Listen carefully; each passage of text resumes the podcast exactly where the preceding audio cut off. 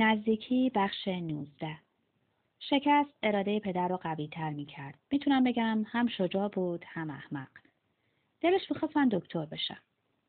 اما دست آخر به من گفت خیلی بده که در پی چیزی بری که لذتی برای بقیه عمرت برمغان نمیاره. عاقلانه برخورد کرد. چند سال بعد از ترک دانشگاه آدم موفق و زبردستی شده بودم.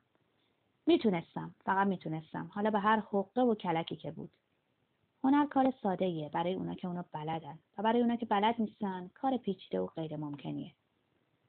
زندگی پدرم برام نماینگر چیه؟ که زندگی یه کشمکشیه که شما رو به هیچ جا نمی‌بره کسی هم قدرش رو نمی‌دونه.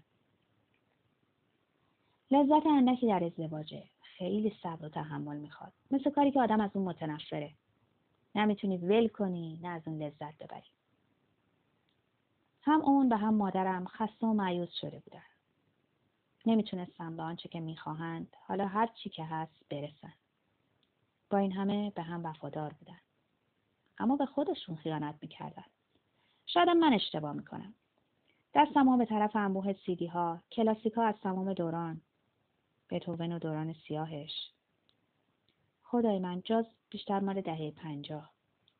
بلوز، راکن رول، پاپ دهه شست و اوایل دهه هفتاد. کلی هم پانک. فکر می‌کنم این نفرته که این موسیقی رو جذاب کرده.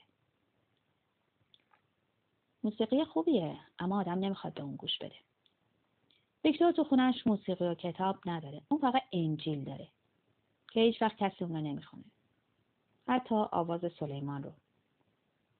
حالا من با اون به صفحه فروشی خواهم رفت. اون مستقیم میره طرف سیدیا. این کیه؟ این چیه؟ درماندگیش برام جذابه. اونو پیش یکی از دوستانم بردم که مغازه داره.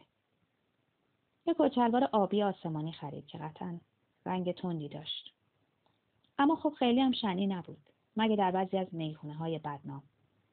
موهاش رنگ کرده طوری که ممکنه با یه فرد بومی اونو عوضی بگیرن. من با گوشوار انداختن اون مخالفم اما جلوی خندم و می‌گیرم و میگم پیشرفت عقلی نیاز به مقداری بیهیایی داره.